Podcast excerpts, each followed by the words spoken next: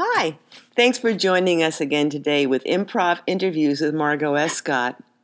Around six years ago, I suffered a traumatic brain injury, and after I was recovered, a friend of mine said, Margot, I think you might like this thing called improv comedy. It might actually help your memory. Well, I went to a class, and the first day, the instructor there said to all of us, because we were interested in film and TV as well, he said, All of you have a face in here that some casting director somewhere is looking for. And I knew he meant me. and that was my first introduction to Craig Price. Over the years, Craig has become a mentor, a teacher, a team player on improv teams, and a very, very close personal friend. And I am just so honored to have you here today. Hi, Craig. Hi, Margot. How are you? I remember that day. Yeah, unfortunately, my memory didn't improve, but No, that's all right. I lie to all my classes the same same way. You're no different. well, Craig, you have such an interesting career in improv and theater, and um, I'd like to find out a little bit more about your beginnings. I, I think you started at Second City, didn't you? I did right out of college. Uh, I took one improv class in college while I was a theater major at Wittenberg in Springfield, Ohio, and I knew that's what I wanted to do. So I went to Chicago, lived with a good friend of mine uh, in the city, and and started taking classes at Second City and uh, Improv Olympic. And uh, that was about the time that Del Close was uh, was there, and it was 89, 90, 91 in that time. So I was jumping back and forth between classes at Second City and at Improv Olympic. For folks that aren't familiar with Del Close, can you tell us who was Del Close and why it's important to improv? Oh my gosh! Well, Del Close uh, uh, is uh, the master, the mentor to many uh, very famous people and, and excellent improvisers, and everybody who's ever taken a class with Del has a Del Close story. Um, but um, you know, I, I remember being in these classes with this um, this guy who sat in the back of the theater. Then it was uh, Improv Olympic, and it was uh, uh, above that restaurant, uh, Chow, I think it was, uh, and. Um, so he would sit in the back of the room and he'd have a cup of coffee in one hand and a cigarette in the other.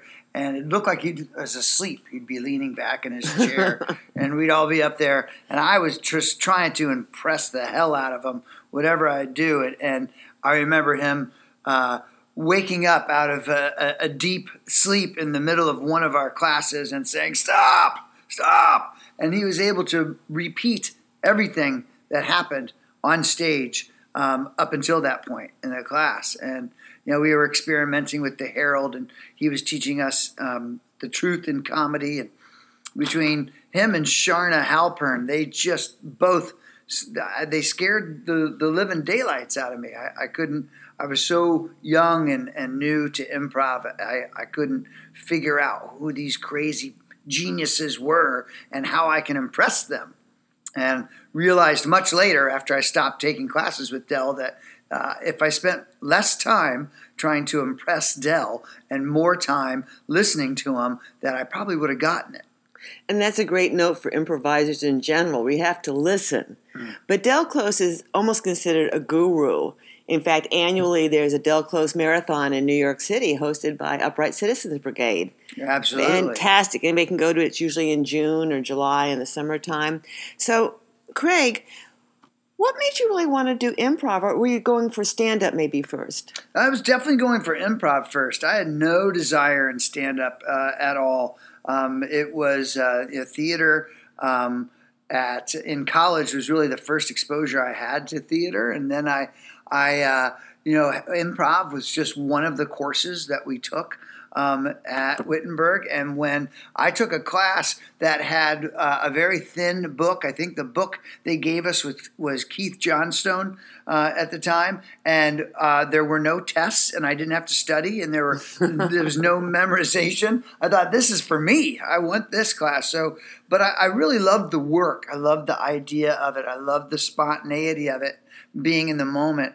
Um, and uh, um, I, so I, I, took to it right away and thought, you know, this is definitely what I want to do. And once I got to Chicago and saw the second city and saw the pictures on the wall, I mean, I was hooked.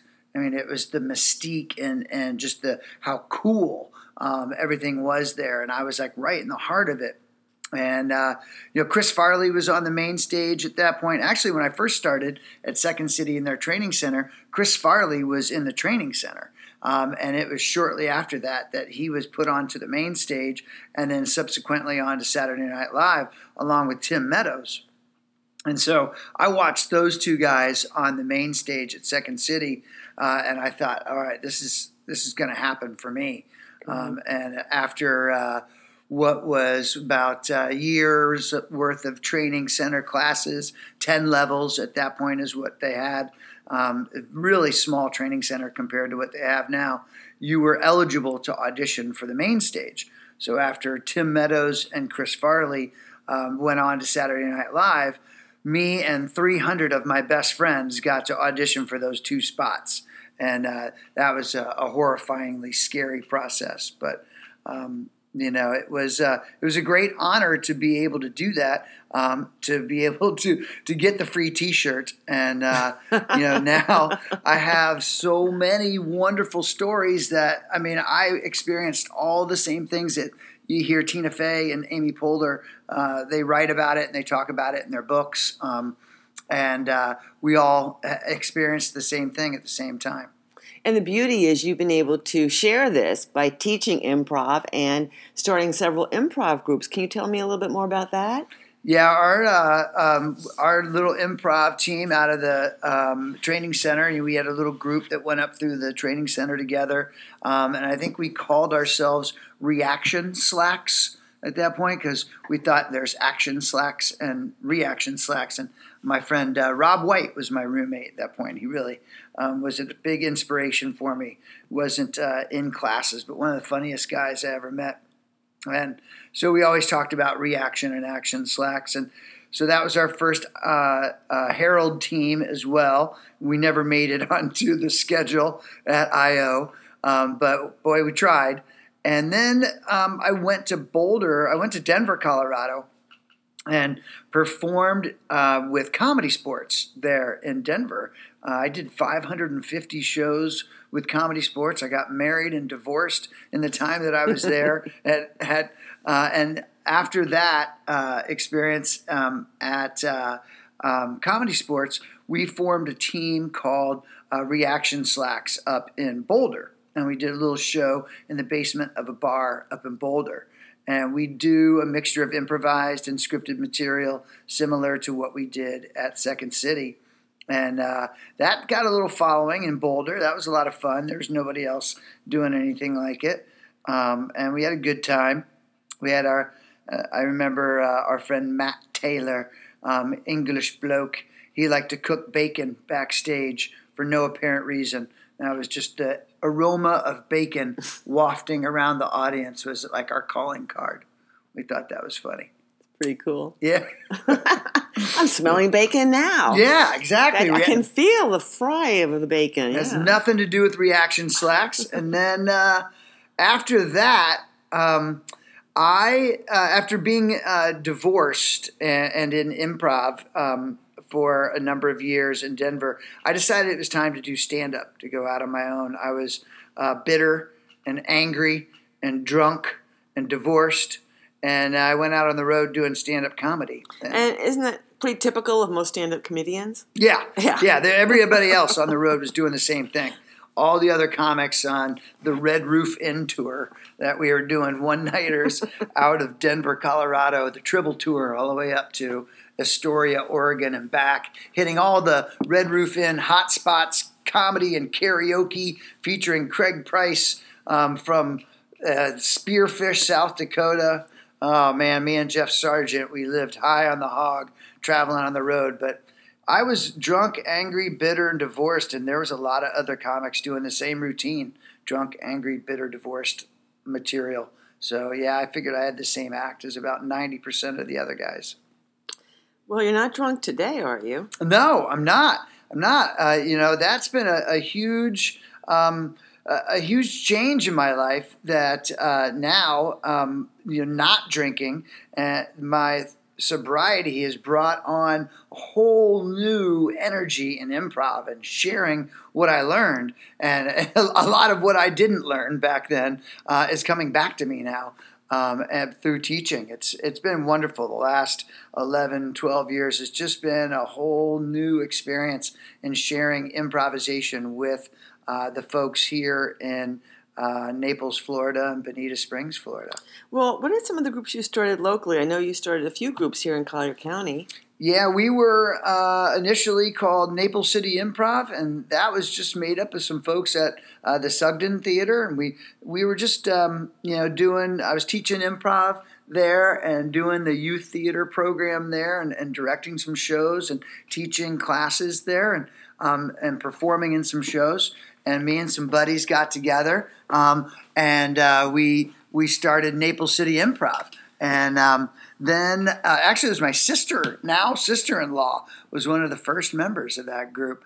And uh, um, Mike Santos and Judith Ganji and those guys from uh, from the Sugden. And then Jim Corsica, another uh, comedy sports guy out of um, Wisconsin. He came in and, and you know brought his Milwaukee uh, comedy sports action to us, and so we ran with that group for a couple years, and then um, came up to Bonita Springs and got a job here at the Center for the Arts of Bonita Springs, where we are recording this in our beautiful facility that we have here now, but when I first started here, we were in a, a, little theater in the promenade with cockroaches and. Oh, I remember it well. Yes, very, very well. That's where I lied to you and told you there was a casting agent. that was the place. Yeah, where the magic all happened.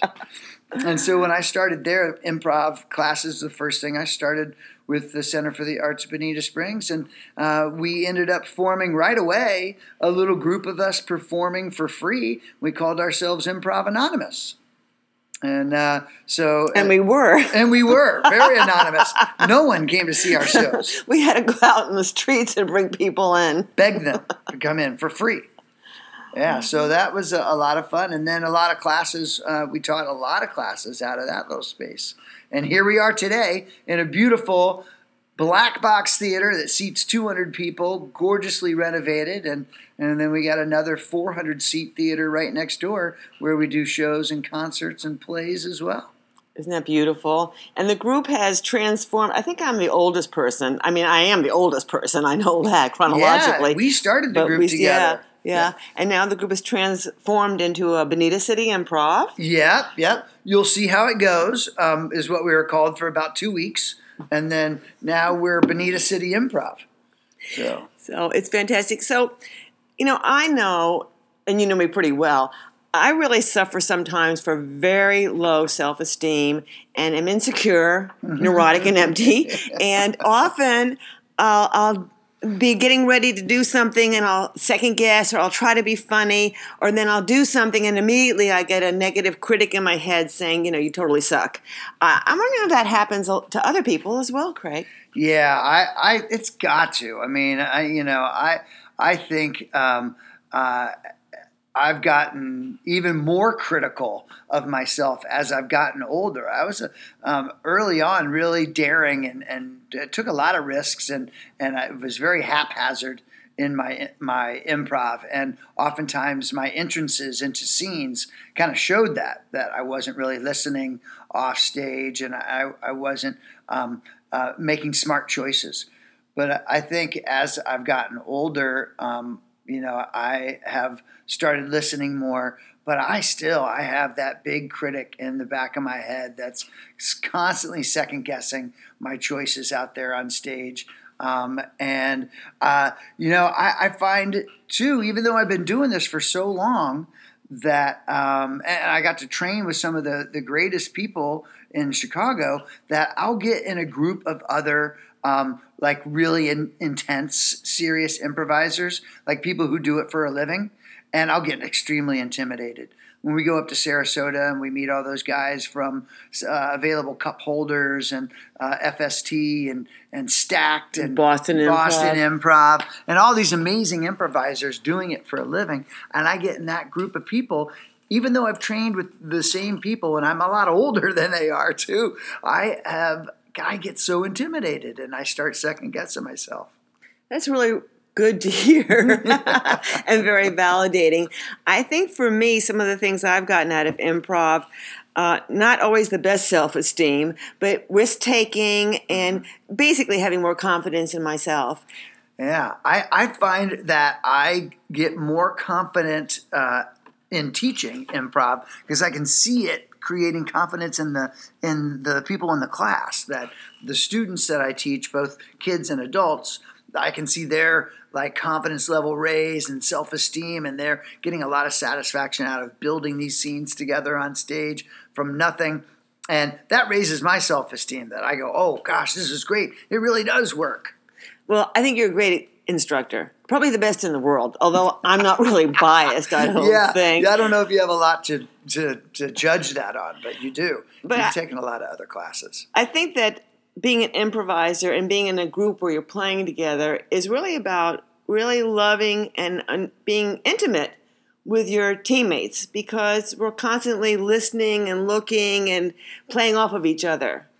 Yeah, yeah, absolutely. And, and, it's a conversation. It really is like having a conversation like you and I are now. Um, and, you know, the first job I ever got, a first real job uh, in Chicago, I was doing Second City and and taking classes there. And I uh, interviewed for a sales position, um, selling advertising for a magazine called Windy City Sports in Chicago. I was not athletic um, at the time. Um, and I was probably the only smoker the on time. staff At the time, no, I know I have not gotten any more athletic over the years either. But I had uh, in my interview, he asked me what improv was, and I said, "Well, it's uh, we take suggestions from the audience and we build scenes uh, based on those suggestions.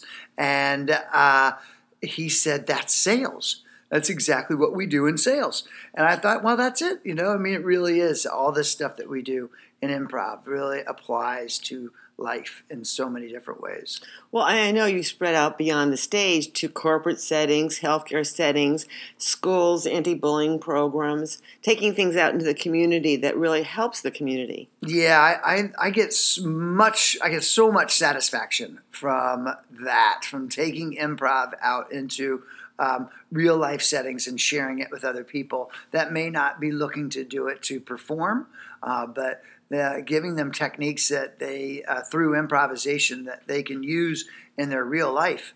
Um, and uh, I get so much satisfaction out of that, watching uh, you know the light go on in people's eyes and say, "Oh wow, this stuff really works."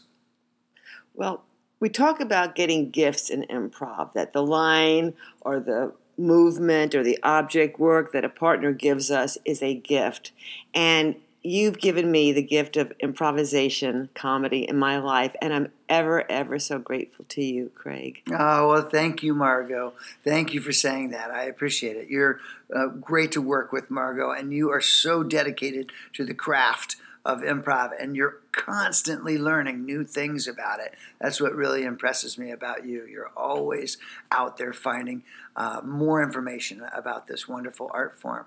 So thank you so much for uh, inviting me on uh, your podcast here. I appreciate it. And if anybody wants to know more about Craig Price, they can go to improvplays.com.